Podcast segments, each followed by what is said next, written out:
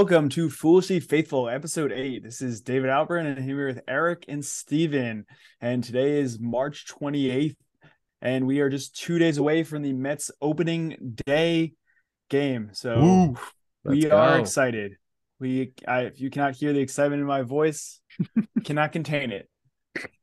So our topics for today, we're just spring training's over, regular season's on the way. We're going to go over the roster. We're going to talk about our predictions going forward, and we have a couple of prop bets. We're going to make things interesting. We're going to see where we all stand and what our thoughts are on stats and awards and things like that for the rest of the year. We're going to place our bets now, and then we'll see where they add up at the end. So without let's take it away. Steve, want to go through the roster a bit?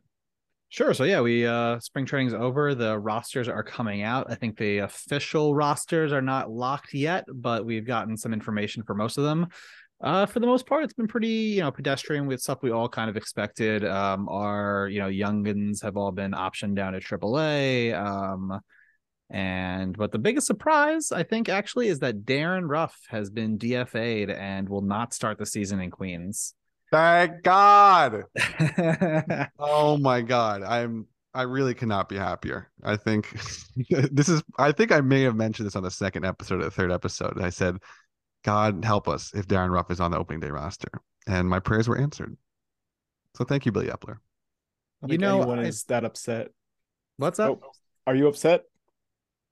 I'm very happy that he's not on the roster. I think it's one of those funny things, though, that he's a professional hitter. He's made a career out of mashing left-handed pitching, and he came over. We gave up a pretty good haul to get Darin Ruf, right? We did some mid-level prospects as well as J.D. Davis, and he just never did a thing for us.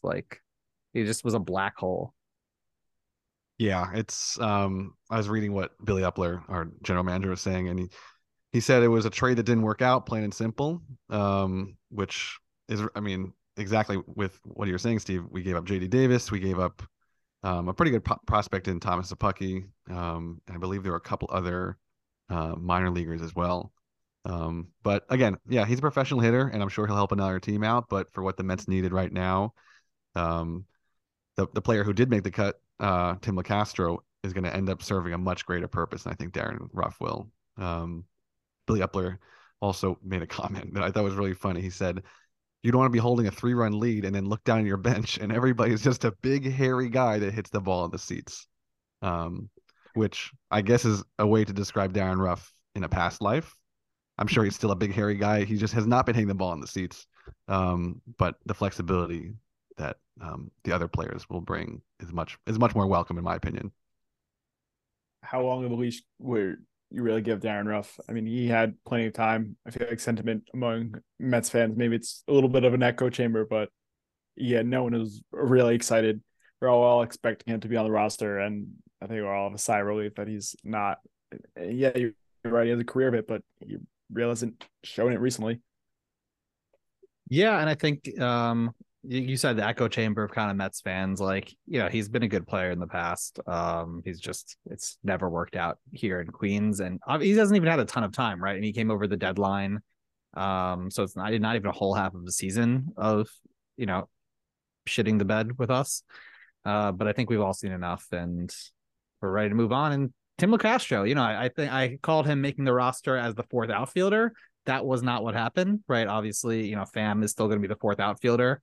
So that prediction is only really half right, but he did make the roster. It's going to be really speedy, that pinch runner, use like you said, Eric, that Jankowski role. So that's exciting to see.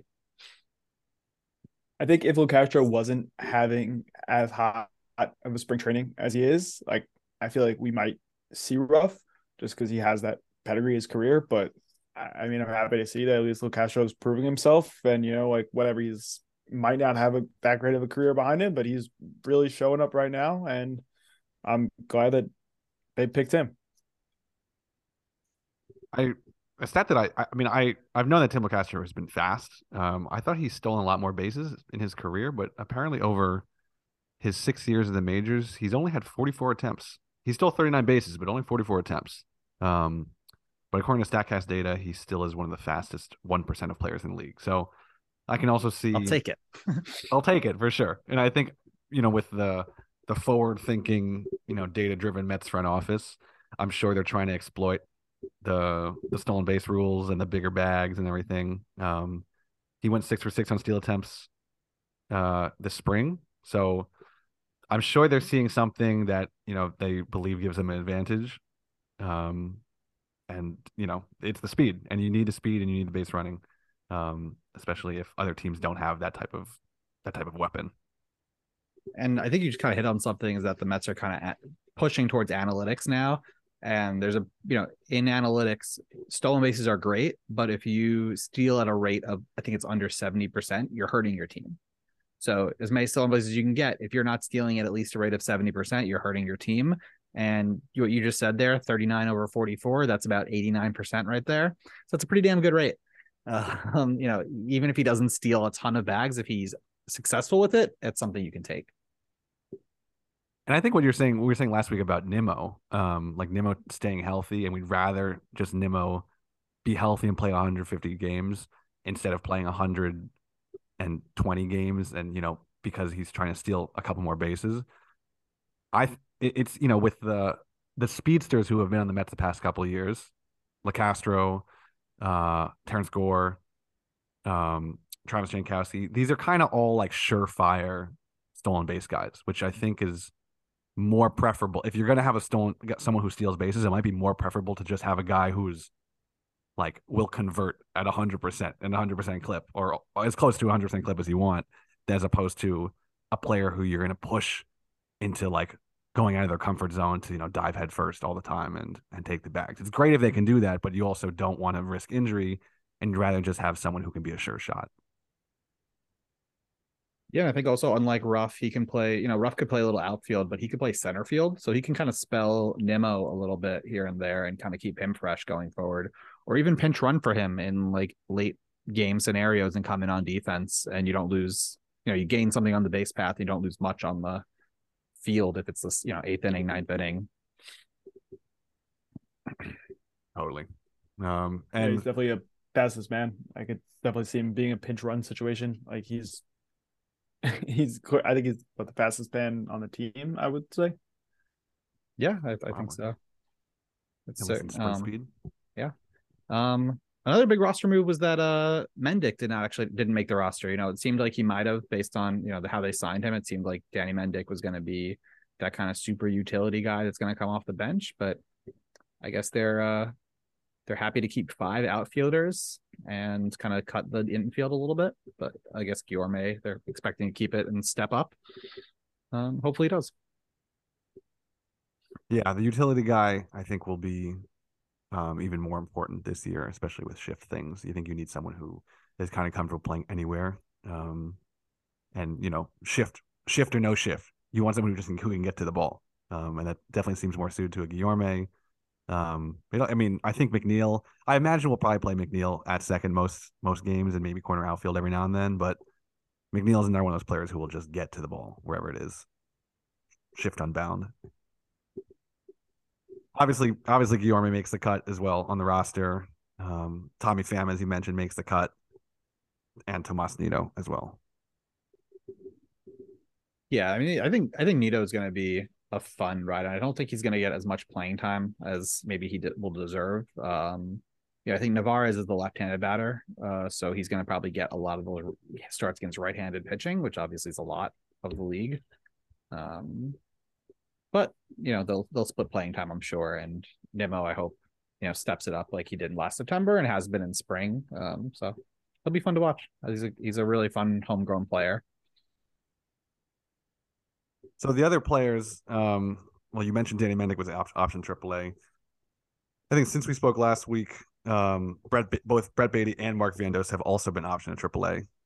I think their development is important, that they're playing every day, and they're going to get those reps in AAA and not in the majors.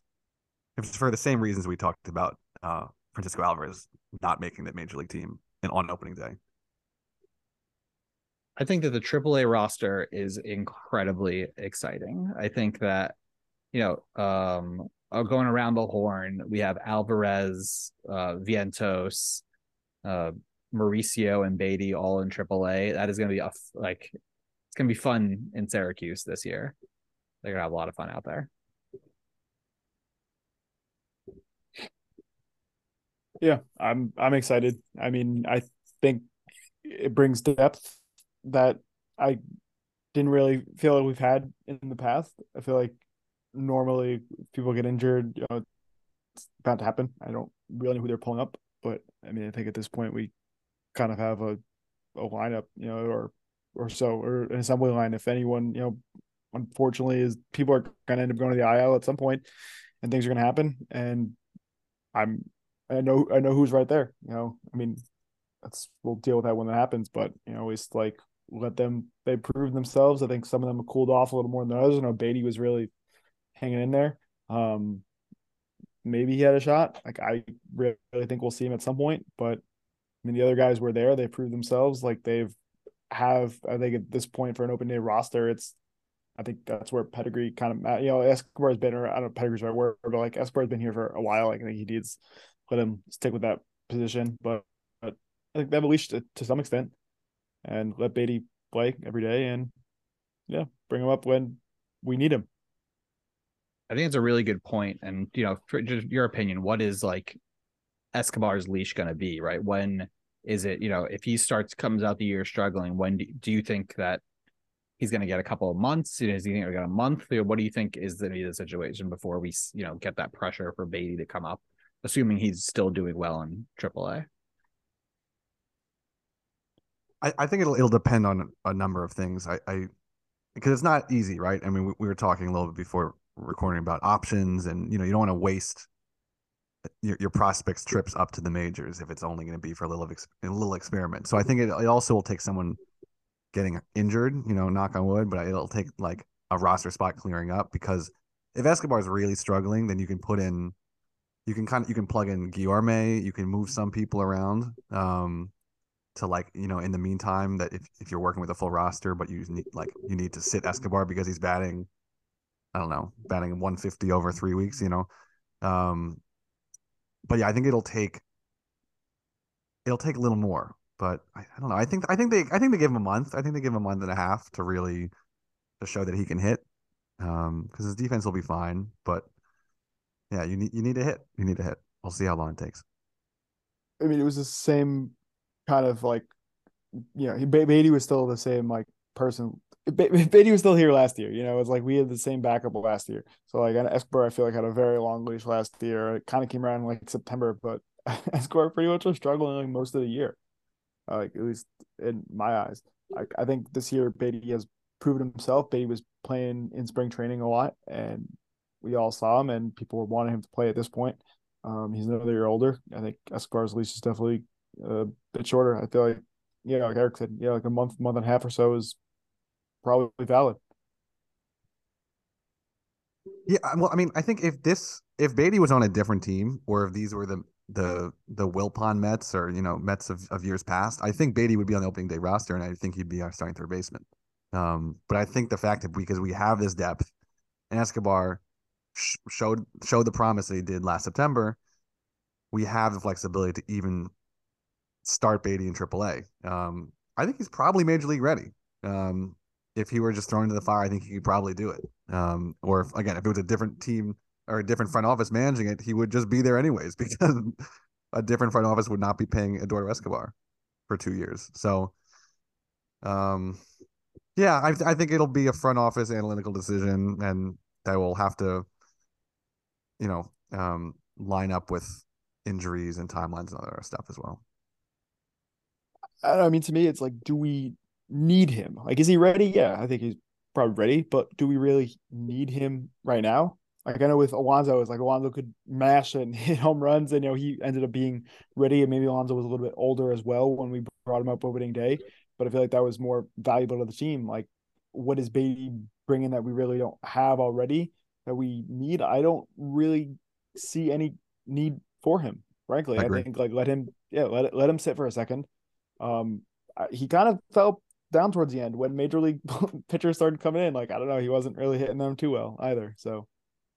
I think it's a fair point. I think that, to your point about what does he bring, you know, he ended the spring training batting about .330, which is obviously fantastic because he had a lot of at bats because of the people at the World Baseball Classic. So he had, you know, close probably to two or three, you know, maybe three solid weeks of at bats, like major, you know, as far as full service time.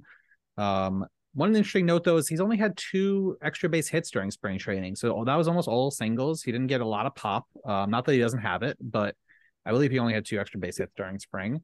And another interesting note about him is that because he was brought up in September last year for the service time manipulation rules, if he comes up before mid-June, I don't remember the exact date, it's like June 17th or something like that. If he comes up before mid-June, the Mets lose a whole year of service time for him. So they have every incentive to keep him in the minors until June. Whether, you know, an injury breaks that or Escobar is struggling a ton and Baty is just raking in AAA and he just forces their hand, I don't know, but yes, there is a service time issue as well, which, you know, we've seen the Mets push past that with Alonso, although that was a different administration. You know, that was Brody. That was, I believe that was the Wilpons as well when that happened. But Alonso was also a lot older, as David already mentioned. I think he was 26 when he came up, so, or 25. So you're talking about missing, you know, Pete's age 31 season versus you're talking about missing Baty's 28 season. You know, that's a big difference. So can you just, what does that mean exactly, the services? So if they bring him up to play, just put him on the 26-man roster prior to June 17th, more or less, then he would just, I guess that like nullifies an additional year on his contract. So essentially if you have, you know, you need to have 6 years of major league service time before you can become a free agent. They measure service time in number of days you're in the major leagues. So because he was a September call-up, he's already got about 30 days in the major leagues. Maybe a little, yeah, maybe a little before September. I don't know exactly. Sure. Yeah, I mean, it's like ballpark. Yeah. So he already has some service time in the major leagues. And usually I think if you have no service time, you can be brought up in like the second or third week of April, and it doesn't count as a full year. But because he has some service time, I think his date is pushed to closer to mid-June for him to not have a full year of service time with the Mets. Gotcha. Basically, like if he was June whatever until the end of the year, that equates to like one full season. It would equate to less than a full season, because if they play the dates right, it'll equate to less than a full season. Gotcha. And you want that so that way he can.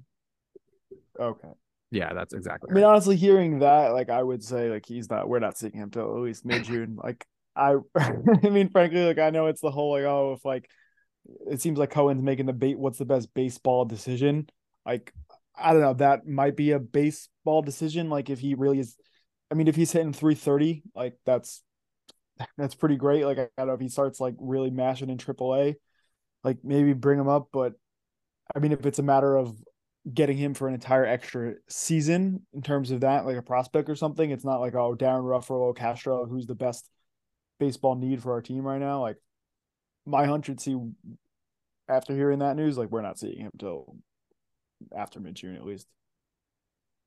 To add to that, I mean, I think the first call up also, if there's an injury, might also not be Brett Baty. Like, it might be Danny Mendick. It might be someone else who is a bat that's just available to fill in quickly if there's an injury, so you can avoid that whole service time complication as well. Right, Danny Mendick's an infielder, and if one of our infielders goes down, that Guillorme can't take his spot, you have someone else who you don't have to complicate with all those rules, because Danny Mendick has been in the league for since 2019. So all those service time things are out of the way. Yeah, I didn't really even think about Danny Mendick as far as replacing an injured player. That's a good point. I'm sure Mauricio and Vientos and Alvarez all have similar service time questions for them as well. I'm sure pretty much the same thing. I think so. I think Alvarez is closer to the end of April. And I think Vientos is actually a little later than Baty's, like end of June. Well, they still have something to consider. They're all starting in spring training. So, like, I don't know, is it a coincidence? Like, I would think that's probably they're managing to service time to some extent. So another player that is in AAA, I'm a little surprised that he's on this side of it, is Tylor Megill, who, as we know, is our opening day starter last year, obviously due to injury complications with Scherzer and DeGrom, but He lost out that final spot in the rotation to David Peterson. The Mets have decided to go with the lefty. Both had a decent spring in the Grapefruit League, but Peterson ultimately won out, and Megill will get the start in Syracuse. But I imagine that he'll be the first man called up when there's something goes wrong. What do you guys think? I agree. I'm not really surprised to see him not make the major league roster. It seemed like it was Peterson's spot to lose that fifth roster spot, and he had a fantastic spring. Megill kind of faltered at the end there. I think that the Mets want to have a swing six man that they can bring up kind of at a moment's notice and make that start. So I think it makes sense they didn't want to keep him in the bullpen, especially they've signed a bunch of new arms to try to have bodies in there. I love Tylor Megill. I think he's shown so many flashes of brilliance that I think it's in there somewhere. Whether or not he can ever make that consistent in the majors, well, that remains to be seen. But it's in there, and I am sure he will tear it up in Syracuse and be ready for his spot once they need him. Agreed. I agree. He really wasn't showing much in the bullpen, and he's clearly they wanted to start. I'm a little surprised at that. I guess they're really not going to do a six-man rotation. So if they have a semi if they really want to bring him up. But yeah, they're really not going to do a six-man rotation, and he's not. They're only doing five. He's not one of the five. I guess that's really it. It really sucks. But yeah, he's not replacing anyone else. I'm excited for David Peterson though. I'm like. We need that lefty arm. He had some really good starts last year, and he'll be our number two after Scherzer starts us off on opening day. I actually kind of respond to David. I think the Mets will see a six-man rotation sometime in the beginning of the season, just for a little bit. The Mets start with I think 8 consecutive games, which is a lot in the beginning of the season. Usually, pitchers are still kind of getting up to gear, starting pitchers. And kind of building their pitch counts.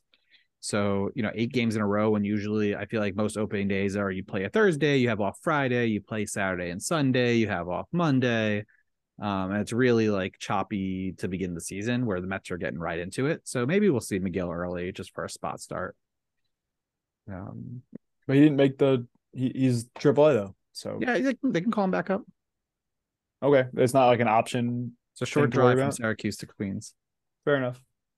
Yeah, it's better than we used to have the Las Vegas 51s. That's crazy. They had to fly across the country. It's like, shuttling these poor guys back and forth. I love that you can just trade minor league organizations. Like, it's no big deal. Like, fascinating to me. Like, we should do a deep dive on that because it's really, really interesting. Like, when we were younger, it was the Tides, like the Norfolk Tides. Yeah. That's what I remember. Yeah. And we traded them for the Las Vegas 51s. Wait, so that's like just a thing that happens. It's just like minor league. Want to trade a player? No, I want the whole organization. Yeah, you keep all the players, but like the stadium and the uniforms and all that stay. Like just swap. I don't know. So everyone from Norfolk just moves to Las Vegas. Like the whole city packs up and goes. Yeah, I don't really understand like the logistics behind it. But I think that's a good idea, Eric. We should do a deep dive on that. How long were they in Las Vegas? It was like 3 or 4 years. I think it was longer than that. I'm not sure. That's pretty bad. I'm not sure. Norfolk, and then it was Las Vegas, and then it was Syracuse. There might have been another team in there. Did we have another one? Did we ever have a Buffalo team? Or is that a different? Or that might just be the Blue Jays. That rings a bell. I don't know. I remember the Norfolk Tides. I mean, obviously Binghamton. I think it's been Binghamton for a while at AA. Obviously, they used to go by the Binghamton Mets. They're now, of course, the Rumble Ponies. Right. Which apparently is the like horses that are on merry-go-rounds are called Rumble Ponies. Yep. They're carousel capital of the world, Binghamton, New York. Oh, wow. Loud and proud. David spent a lot of time in Binghamton. Yep. Only seen one carousel there, but apparently carousel capital of the world. Wait. You spent 5 years in Binghamton. You only saw one carousel? 4 years, but yeah, I've only There's got to be more, but like we literally got left back. Glad you're on time. Come on. No diagnosed learning disabilities. Eric, you were right. They were in Buffalo Bison's AAA, by the way, for 2009 to 2012. So good call. Okay, yeah. And then from 2012 to, it was like what, like 2019? They were in Vegas. Yeah, pretty much. Yeah, 13 to 18. Yeah, Vegas 51s. The Vegas 51s. Oh man, yeah. There've been some weird. There was like Savannah. We had like a Savannah or Columbia Fireflies, Savannah Sand Gnats. I don't. All these things are just deep. We're gonna have to go see a Savannah Banana game one of these days. Apparently, it's like you need to wait online for like 3 hours to get tickets. There's like a waiting list. I've heard there's been issues with resale tickets. Like they were like trying to crack down on it because of how much they're going for. Wow. And like the owners want to keep it like a low price, easy to, easy to come to game. Yeah. One interesting thing, like to come back to baseball that's being played by the Mets. I was talking about like having the pitchers kind of ramp up. This is the second spring training in a row that I'm shocked by Max Scherzer's spring training habits. He pitched 117 pitches in his last spring training game. Like, are you kidding me? Like, what? He's a crazy person. I love him. He's a crazy person. Yeah, I remember seeing his stat line, and it said he went like 6 innings. That man has no chill. He's just like, yeah, I need to throw a full start before the season, so I know what it feels like.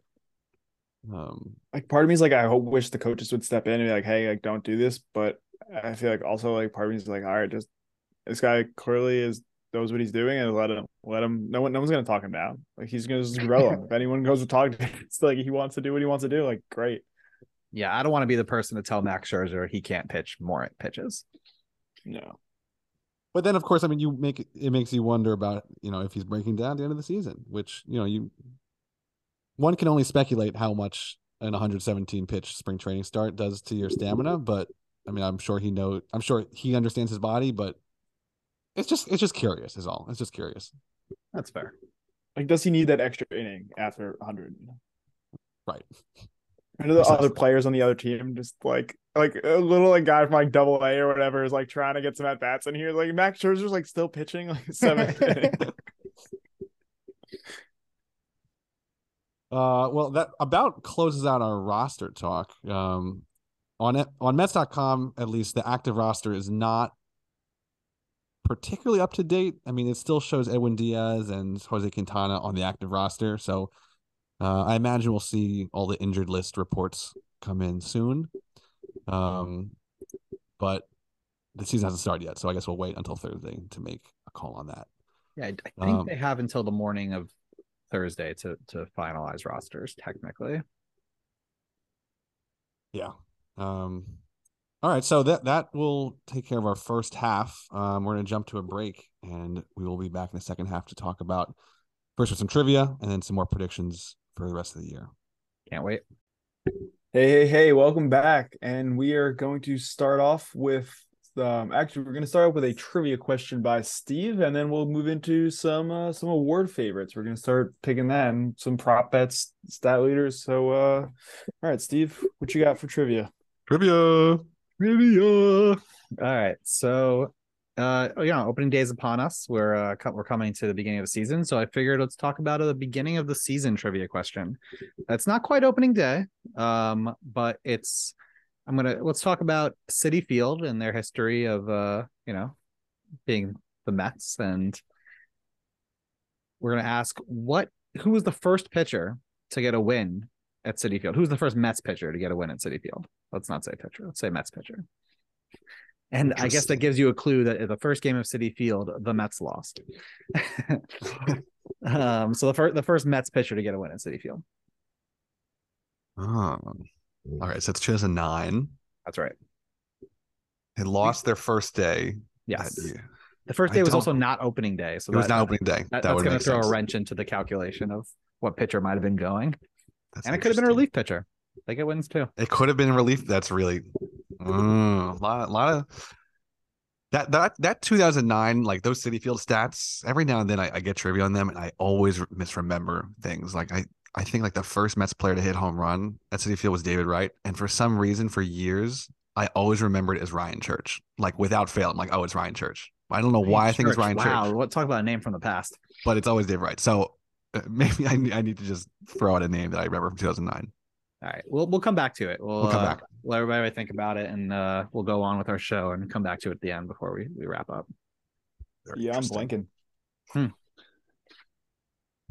All right. So for this upcoming year, there's obviously quite a lot of mystery and, you know, things to happen as does at the beginning of the year. Things are happening. We're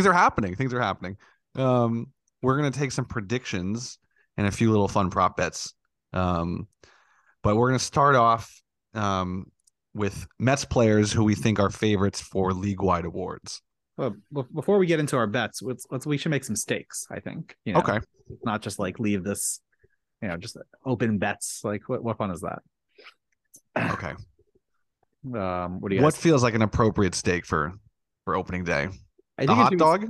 I think it should be something Metsy. I like the idea of the losers buy the winner a couple opening day tickets for next year. Those are high stakes. You know, opening day tickets are expensive. So we can do something. We make me say, you know, the losers buy the winners tickets next year to a game.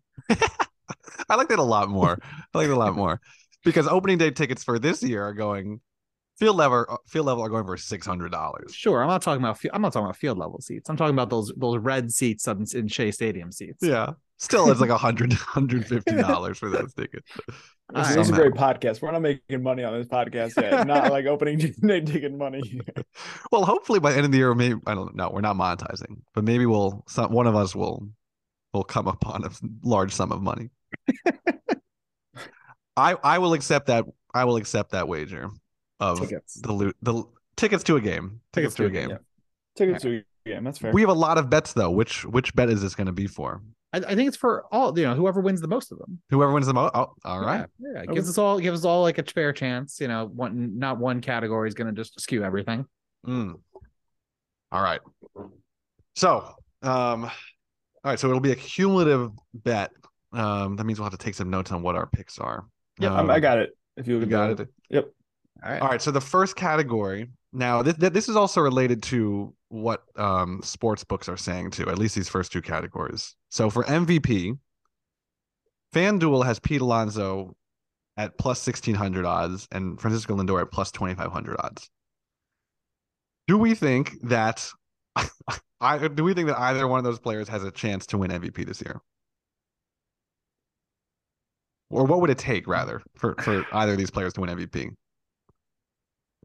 It's tough because, I mean, Alonso had a great year last year. 40 plus home runs, 120 ribbies. But obviously first base is a hard position to win at. You need to have a year like Paul Goldschmidt had. But on the contrary, Francisco Lindor doesn't have as glamorous stats as that, which, you know, a lot of MVP voters I imagine care about. You know, they care about the big boy home runs and ribby numbers. But he had seven wins based on advanced metrics. So, I don't know. Maybe a Lindor bet at plus 2,500 is a good idea. Which one of these are going to get more votes? I guess. Yes. Which one of these two will get more? That's a good way to phrase it. Yeah.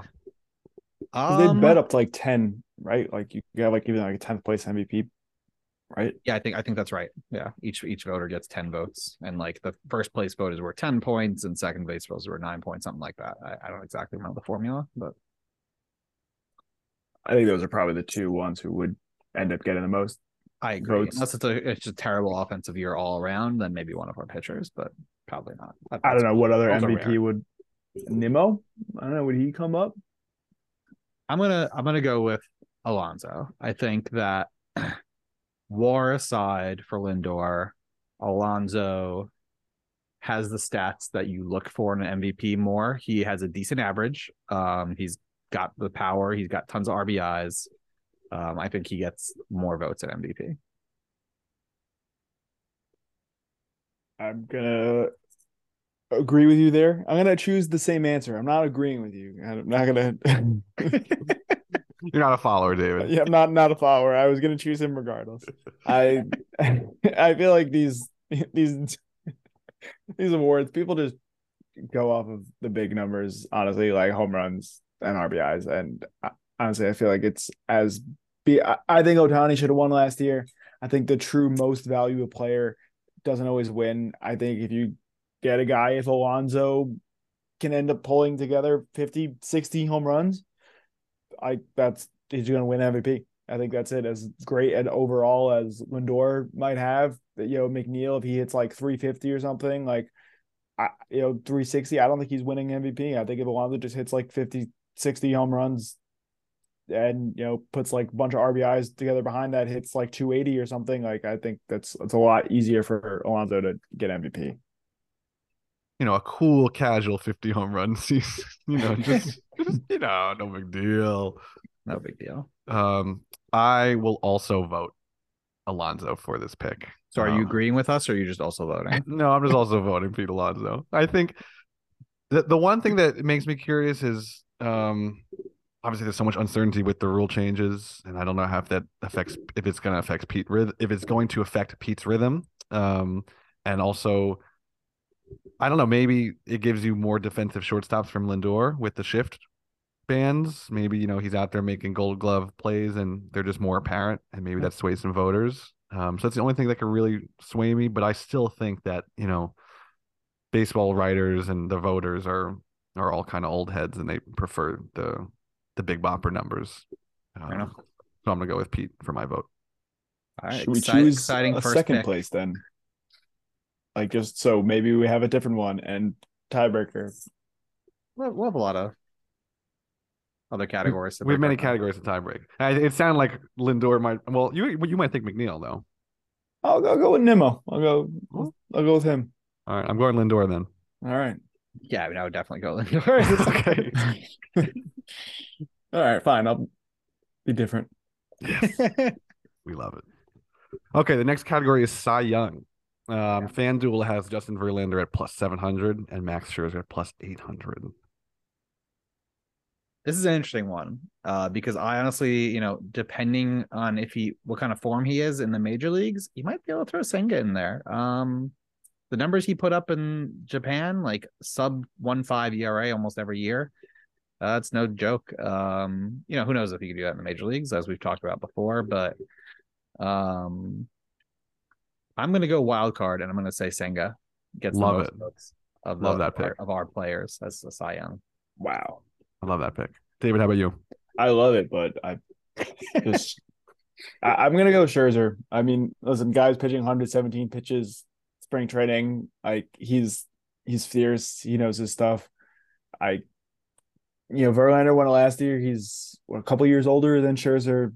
I'm going to give it to Scherzer. I feel like, how do you not? He's been doing this for a while, and at a certain point, the voters seem to be old and stuck in their ways, and sometimes I feel like a big name, kind of just similar to All-Star guy, gets the votes, and I like Scherzer. I am also going to make my vote for Max Scherzer. I think he's crazy enough, and I've really liked what he's been saying about all the rule changes and how he hopes to exploit the new pitch clock stuff. And I think him being in the National League now for a little bit is actually more of an advantage.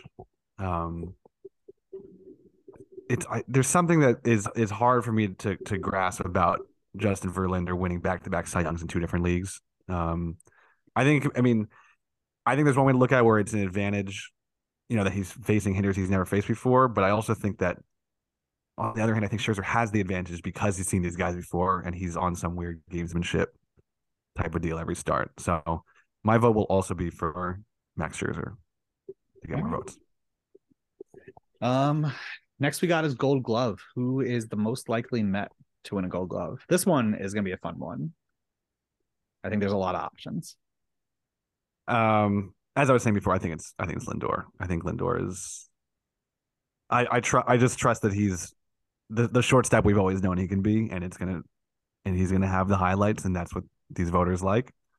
So that's my vote. What do you got, David? I guess if I pick Nimmo, it'd be second on MVP. I got to pick him for Gold Glove. I mean, I wish it could be Guillorme, honestly. I don't think there's a way that him or McNeil are winning Gold Glove. I don't know if McNeil would be Gold Glove. He's very good, but I don't think Guillorme is like an everyday starter enough to do that. But I think Guillorme like is clear, should be up in the running for it in general. I like the pick. Just like on the side, you know, just not my pick. But Nimmo's my pick. But your wish is my command because I'm going with Luis Guillorme. Yes. That was my pick. All right. There's a utility Gold Glove this year. He was absolutely robbed last year because I don't know why, what people were thinking of not voting for him for a utility Gold Glove. Brendan Donovan. No, I didn't realize that. Insane. Who? Exactly. Sorry. So he is my pick for Gold Glove of the Mets.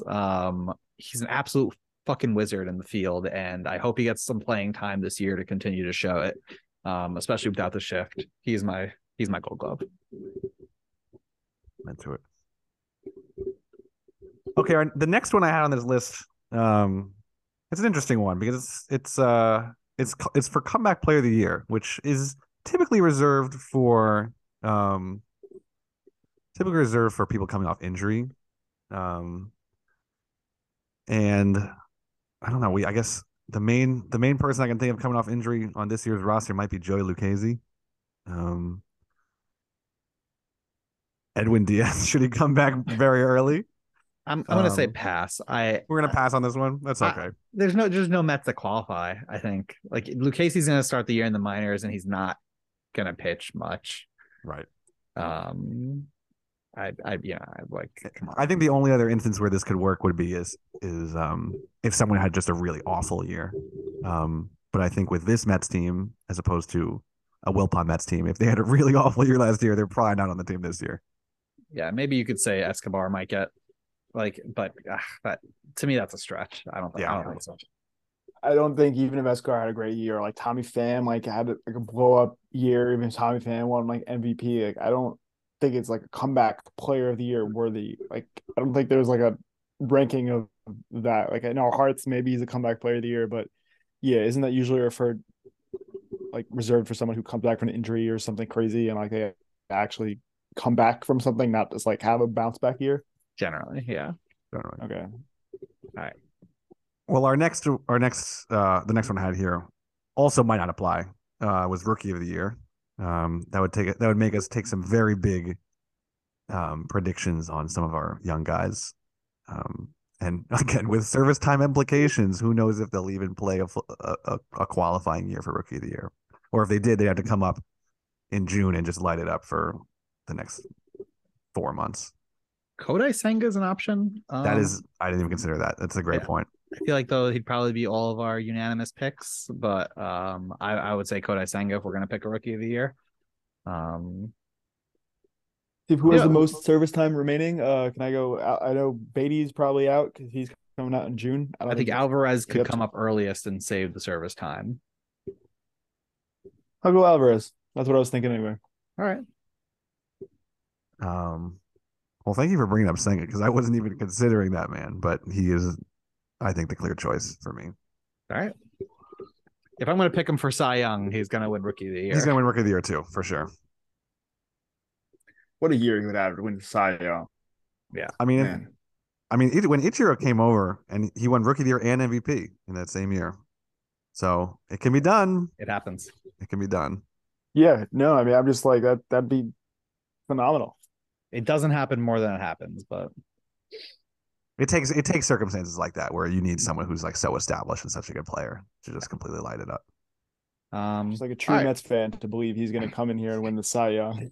I love it.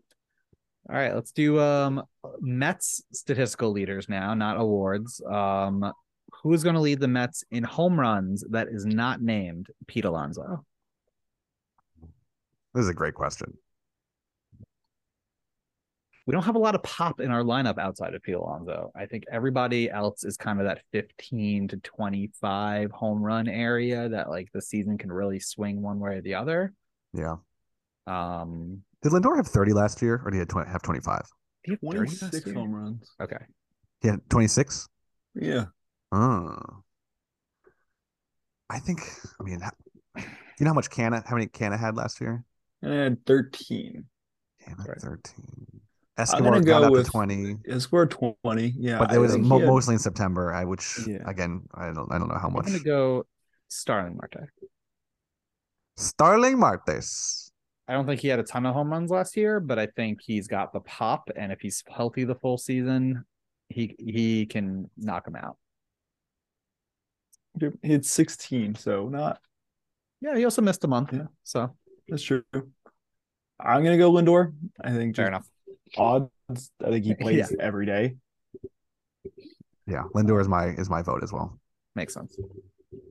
I would be happy to lose that one if Starling Marte won it for sure. I feel like Marte has too much emphasis on hitting for contact though, because he usually bats around 300 every year, and I think he sacrifices some of his power to do that. That's true. He has a lot of doubles, but we'll I was also reading that he looks jacked. He looks jacked. Yeah, exactly. I would expect him to hit more home runs. All right. I did read that Canha was trying to bulk up a little bit this year and be a little more patient and get some good swings. So. We'll see. He was a big singles hitter last year. I think it was a month. It wasn't until the end of April or May before he got an extra base hit last year. It was crazy. He was hitting 300, but he was he just all singles. Wow. Okay. All right. Next we got RBIs for people who are not named Pete Alonso. Oh. This is a tough one. I feel like I've got to go with Lindor for this. He seems to come through in the RBI situations. I'm going to go Lindor. I think it's the correct choice as well. I think he's what is he batting third? He's batting top five in the lineup. He plays every day. I mean, Nimmo and Marte are healthy. I like him. Yeah, top two. I think, Lindor is the correct choice there. And I was you're the clutch part. You're right. Lindor, his average is lower than I thought. What, he bat 270 last year? It's still not bad. Decent?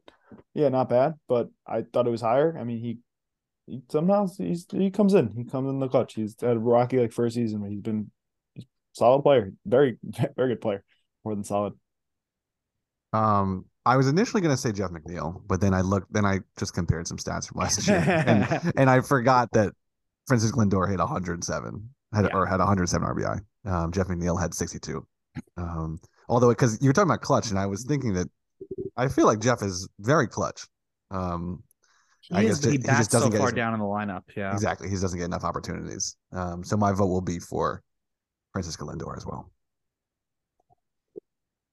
I just thought of a good home run one that none of us thought of. Vogelbach, if he's there for the full season, he got some pop. I was thinking about that as well, but I have concerns about how much time he gets. That's fair. The platoon, the platoon worries me. Fair. Yeah, he's not an everyday. He's pretty much slotted for DH, right? He only plays innings at first. He's not. He's pretty much DH. He's not. McNeil's batting low in the lineup. I don't think Vogelbach's really batting higher than six. Yeah, but he can hit 20 home runs, 25 home runs, and that might be enough for second place on the Mets behind Alonso.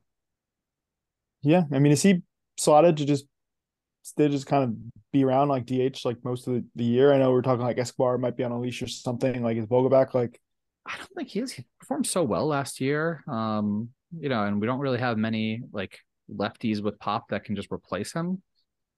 I think that he's kind of he's our guy against right-handed hitters. Yeah, that's a solid choice. That's really I'm sticking with Marte, but it just occurred to me as we were talking about RBIs. All right, so what do we got next? Next one we got is, should we all stick a second RBI person besides Lindor? Oh, for a tiebreaker, I guess. I guess if you want to. But we have so many of these, you'll even out. All right. Ray's gonna pick something different when we get his numbers. That's a fair point. He'll pick Marte all the way down the board. All the way through. Number one fan. Okay, so our next category is batting average leaders for all Mets not named Jeff McNeil.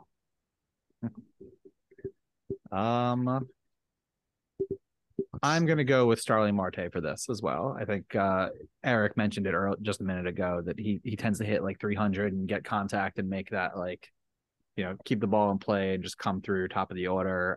I think Marte can be second on the team in average. I am also going to agree with that. I'm going to say Starling Marte. Wow. Well. Question, is this need to be qualified batters or qualified pitchers? I would say qualified. Okay. Yeah. Eric, you agree? Yes. Okay. I'm going to go Nimmo. I like that. Nimmo was not far. Actually, no. Marte, oh, shit. He had 292 last year. Yeah. He's a good hitter. I don't realize he was that good. That boy can hit.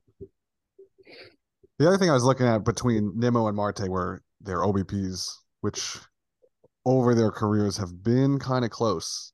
Marte's OBP last year was 347, 359 the year before, 405 the year before that.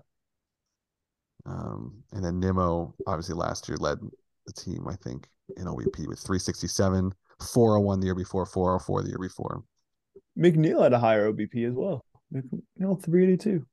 Vogelbach had a higher OBP than both of them, actually. Wow.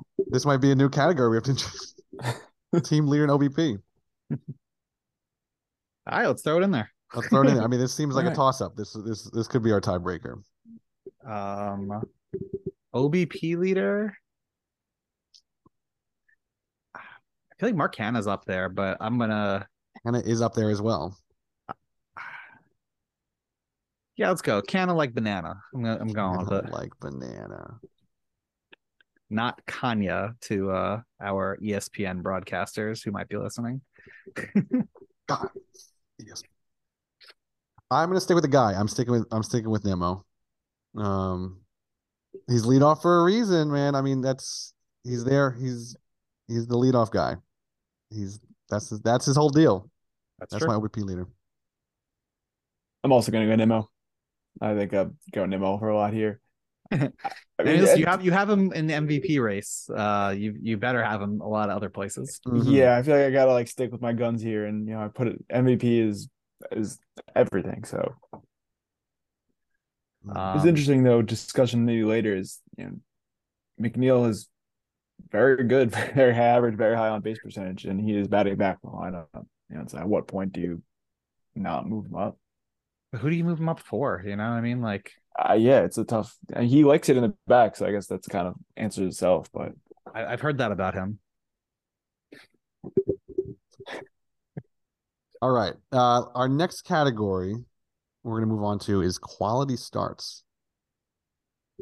That's an interesting one. So quality starts, for anybody who does not know, it means that you pitched at least six innings, and you gave up three or fewer runs. Which, if you're doing the math, is a 4.5 ERA. I don't know how quality that is, but that's what they call a quality start. Who's your pick, Steve? Whew. Quality starts. I'm going to go with the new guy, Justin Verlander. Although I guess I just picked Senga for Cy Young. I probably should pick him. But I'm gonna go with Justin Verlander and be inconsistent. You need to diversify your portfolio. Exactly. You know, you never like if I'm trying to win a bet here. My vote will be for Max Scherzer. I think that man is a quality start machine. Yeah, it's interesting. It's who got more quality starts last year between Scherzer and Verlander. It might have been Verlander. Yeah. I mean, he did just win a Cy Young award. That's true. True. I'll go with Verlander. I'll mix it up. It'll be different. All righty. What's next? The next one we got is gonna be an interesting one because Edwin is out. Who will be the Mets saves leader this year? That is an interesting question. I think that is going to be evolving throughout the year, so it's going to be it'll be a big guess right now. Mm-hmm. My guess Go for it. I was gonna say, it seems like Robertson has the inside track. I don't think he's my guess, but I just at the moment it seems like he's probably the guy, right? Yeah. Who's your guess, Eric? I'm gonna guess Otto. Okay. Yeah. That's a good one. Good choice. I was surprised by his saves numbers that we discussed a couple weeks ago. Yeah. He's got a history of shutting it down. Yeah. I'm gonna go totally wild. I'm gonna say Drew Smith. God damn it! Ah, man, I was literally just looking up his stats. Great pick. I was watching like spring training and an interview with him and how he like really been like fine tuning his stuff. He like, I don't know if he went like full like Tom Brady with like the vegan vegetarian stuff, but he's really been like focusing on his diet and stuff too. He's really been like coming around. I don't know how many saves he's gotten. Career zero saves. So, all right. Well, you gotta get your first save somewhere. Yeah, that's true. Or you don't, and I'll just lose. Who's even available? Robertson, Riley, Brooks, Riley. Not sure. Tommy Hunter. Could we go Tommy Hunter? That is. Go Tommy Hunter. Yeah. All right. Bold. I'll be throwing out Tommy Hunter. Yep. I love it. Okay. So that looks like it wraps up our Mets stat leaders. Okay. We have a few more questions regarding some predictions and some fun little prop bets. The first one, this is more just I guess just name who you think it'll be. Who do you think will be an all-star representing the New York Mets this year? I'm going to have four players. They're going to be Senga, Alonso, Lindor, and Marte. No pitchers. Other than Senga? No. I'm sorry. Yeah, other than Senga. Wow. Interesting. I think that a lot of other people could make it, but you know, I think it's the pitch. I think that Scherzer has a history of not wanting to play the All-Star game to save his arm. JV might feel the same, but yeah, that's why I only have one pitcher. All right, my guess is going to be Lindor, Alonso, and Verlander. Okay, wow. Those are my three. I'm going to go with Nimmo. I'm going to go with McNeil, Alonso, Lindor. I mean, so if Scherzer is picked, is that like not, and he chooses not to go, he's got to be in the All-Star. He's got to be in the All-Star game. You think he has to be in the All-Star game? Well, Baseball Reference has to acknowledge him as an All-Star. How about that? Okay. But I'm saying, I think a lot of people will be like, like he doesn't have to pitch, but he can just be selected. Yeah. Okay. All right. What did who did I say there? I feel like I just listed on. You said Nimmo, Alonso, Lindor. Alonso, Lindor. I think that's it. You also said McNeil, and I'm gonna add McNeil to mine as well. McNeil, yeah. All right, McNeil. All right. Didn't say McNeil. I'm gonna leave off the pitchers then. Don't want to deal with that. How do relief pitchers like? How I feel like they have to have like relief pitchers, right? Like with Ottavino, is that like a maybe too bold? I went with Tommy Hunter for most saves, so I don't. We like the bold ones. Yeah, you might win. It might be like Price is Right, where we all go over, and you sneak in with a $1 bet, and then literally keep adding like $1 stars. So I don't know. I'll go Starling Marte. I'll go Marte on the All Stars too. I got 6 All-Stars. All right. That's a lot. All right. So next one I think we have is which Met will play the most positions on the field. I think that's a fun one. And so this can be just even they sub in for an inning. Sure. I think that counts, right? Yeah.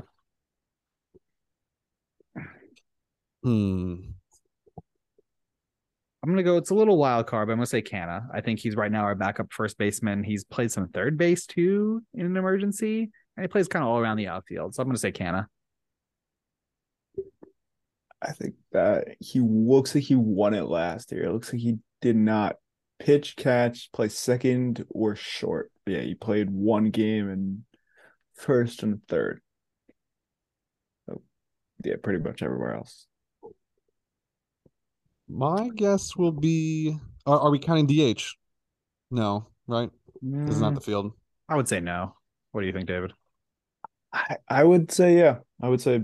All right. Yeah, the tiebreaker, Eric. What do you want to do? Baseball Reference is counting that as an extra position. They're counting pinch hitter as well, which, like, I don't think so for pinch hitting, but I would say DH counts. I don't know if I get on pinch hitting. I get on DH. Totally an extra roster. All right. DH counts. DH. Yeah. Okay. All right. I'm going to say Jeff McNeil. All right. I think I need to stop being bold, and this is a bet, and I'd like to win some tickets. So I think I'm going to go with the same guy as you, Steve. I'm going to Mark Canha. Here we go. All right. Surprised none of us said Guillorme. He doesn't play the outfield.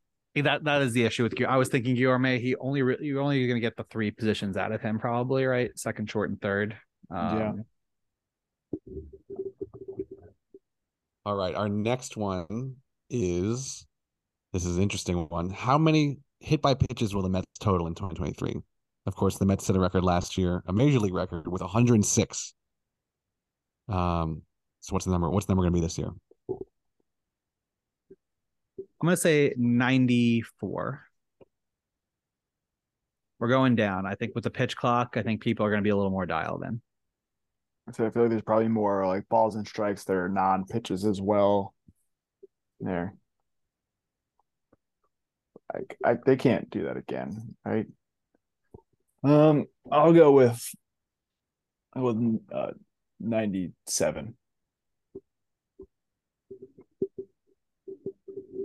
I think that in some way behind the scenes, Buck and the Mets have gotten on MLB about this and have somehow put some pressure on the rest of the league to avoid getting hit so much. I think it'll go down. I'm going to go a little lower than you guys. I'm going to say 90. All right. I like the fact we get on base. I'm scared about the injuries, though. I really am. I can't remember what it was. I think it was like the first 30 or 35 batters that got hit by pitch last year for the Mets didn't score, so it like didn't even help us. Awful. Crazy. Okay, the next category we have, how many doubleheaders will the Mets play?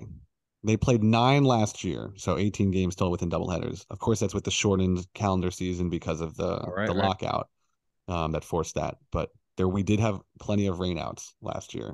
So how many doubleheaders will the Mets play? I'm going to go really small and say 5.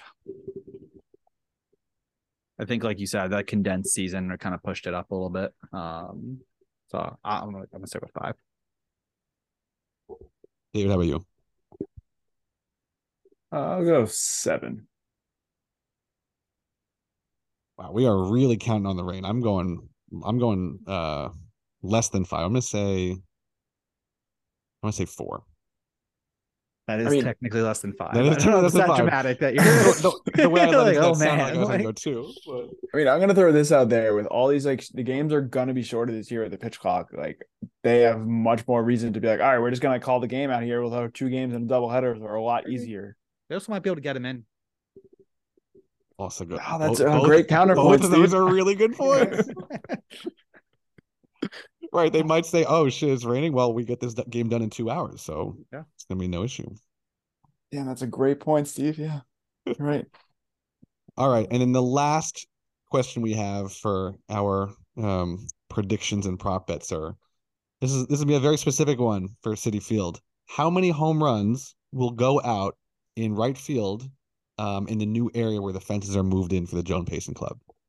So basically where they wouldn't have been a home run last year, but now they are, because they moved the fence in right field for the Joan Payson Club, they'll be a home run. Correct. And this is going to take a little bit of, we're going to have to pay attention closely to this. We can either go on home run tracking sites where they show where the ball landed. We can watch the replays and we can just try to eyeball it. We'll try to have a consensus pick on whether they go out or not. But how many wall scrapers are going to get out that would not have gone out last year? I don't even know how to estimate this, honestly. Like, I have no idea either. How many feet was it moved in? Unclear. Like 7 feet, 8 feet. I feel like we had a lot of wall scrapers last year, honestly. So I'm going to say 35. I have no idea if that's a low or high guess. I'm going to say 35. Whoa. Okay, I guess that's a high guess. Way more than I was thinking. I think you could be right, though. I mean, listen, I feel like I see a lot of long fly balls out there that, you know, get pushed into the corner, or it's Marte, you know, going up against the wall or something. My guess is going to be you're going 20? Go for 20. Yeah, I honestly won a series. 81 games would be 27, but that still seems like a little high. Wow. Okay. Man, now you've got me double guessing my low number. I was gonna say 15. I'm gonna put it up to. Should I do the prices right? Say one home run. I don't know what our rules are. I feel like our rules have got to be just close, just general closest. Yeah, okay, yeah, no over. I'm gonna say 17. Closest. I'm gonna say 17. Okay. Lucky Keith number. This has got to be only Mets, right? Yeah. Okay. Only. No, it's just home runs. No. Oh, only hit by Mets. Ooh, yeah, only hit by Mets. Why not? Wow. Okay. There's gonna be a lot of home runs this year. I'll take it. All right. So that wraps up our predictions and prop bets for the year. We're gonna take a quick little break, and we'll be back with our trivia answer. Yeah. Hey, and we're back, and we were just doing some quick numbers about this home runs where the fence is moving in about 7 feet. The Mets hit 171 home runs last season. Now, you don't think that 7 feet can get us 20% more? I mean, we may have been a little overzealous. All right. With that, and with only counting the Mets and not everybody's home runs over there, I'm going to say 12. I think some revisions definitely are in order. I'm just going to cut it in more than half, and I'm going to say 12. Cut in a third. I'm going to bring mine down to 7. I'll cut mine in half. I'll just go 10. Okay. We're also excited about more home runs for the Mets. It's what Joan Payson would have wanted at her speaking. She would have wanted every single home run to land in a customer's beverage. We also had another revision because there was a correction that we found on the amount of hit by pitches that the Mets received last year. It was not 106. It was how many, David? It was 112. Okay. Yeah, I was really saying that just to ballpark how many home hit by pitches I would say, but I'll stick with my number. I'll stick with 97. I'm happy to stick with 94 as well. I feel like the low number might win, but yeah, whatever. Mets I'm sticking with 90. I'm sticking with 92. All right, excellent. Oof. All right, so that ends our prop bets. I guess now we can talk about our trivia question. So we can talk about it a little more, see if you guys have any guesses, and then we'll reveal it. So again, just a reminder, the question was, which Met was the first Met to win a game at Citi Field? Reliever or starter? Obviously, this happened in 2009 because that's when Citi Field opened. The Mets did not start the season at Citi Field, so it's not necessarily the starter of the game too, or who would be the second best starter. Let's see. Well, you guys want to talk about any initial thoughts or guesses, and then I can give some clues. Johan was on the team then, right? I think it wouldn't have been Johan. I'm not sure. Wow, I don't remember. This is like the dark years of the Mets that ran from like the 2008 collapse up to like 2013, 2014, that it's really just like an empty, it's just like an empty cloud because those were such bad years. Yeah. I'm trying to remember pitchers. Starters, I can remember. Johan was on the Mets at the time, and he actually just came off of a season with leading the league in ERA. Mm. We had Fernando Tatis on the team that year. Senior. Yes. Yeah, you're right. You got to specify. I was like John Mayne was playing probably.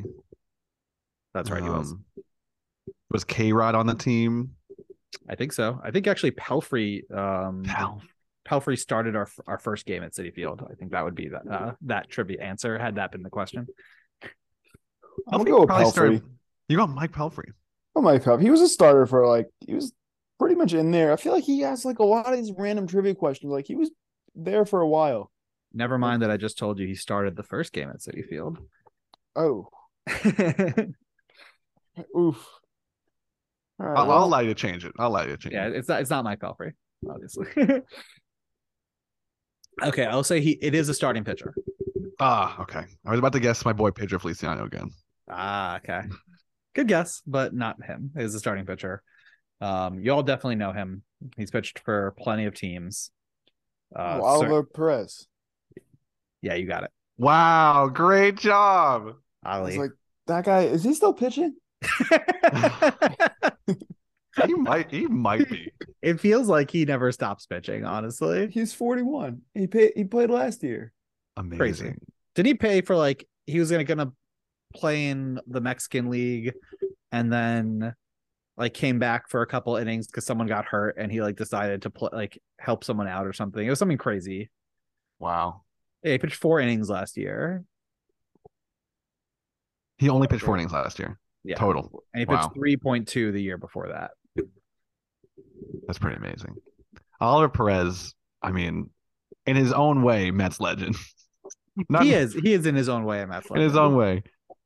I mean, he would just come back on different teams. And I remember, I think I've been at many, many Mets games where he has made a relief appearance, whether it be for the Diamondbacks or for the Nationals. And every time the boos come raining down.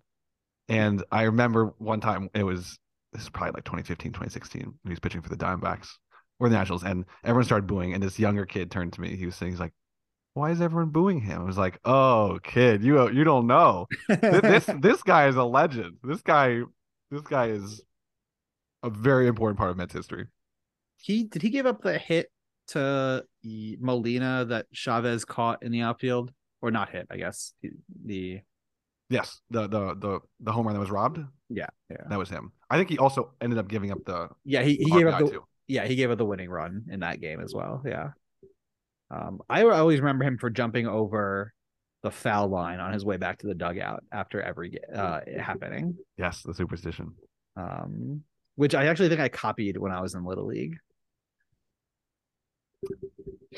What a role model. Well, that's it. I mean, it's very good guess, David. I have forgotten. Steve kind of gave it away when I was played for a lot of teams there. Yeah, at least at this point in his career. All right. Well, with that said, next podcast episode we will have actual Mets games being played, and let's hope the Mets will record next week. So 5-6 games. Mets will probably be 6-0 by that time, leading the majors in all sorts of categories. That's just how we are. We're just foolishly faithful. So from David, Steve, and Eric, that's us. And don't forget, if you want to email us, we are foolishlyfaithfulmetspod@gmail.com. And yeah, see you guys next week.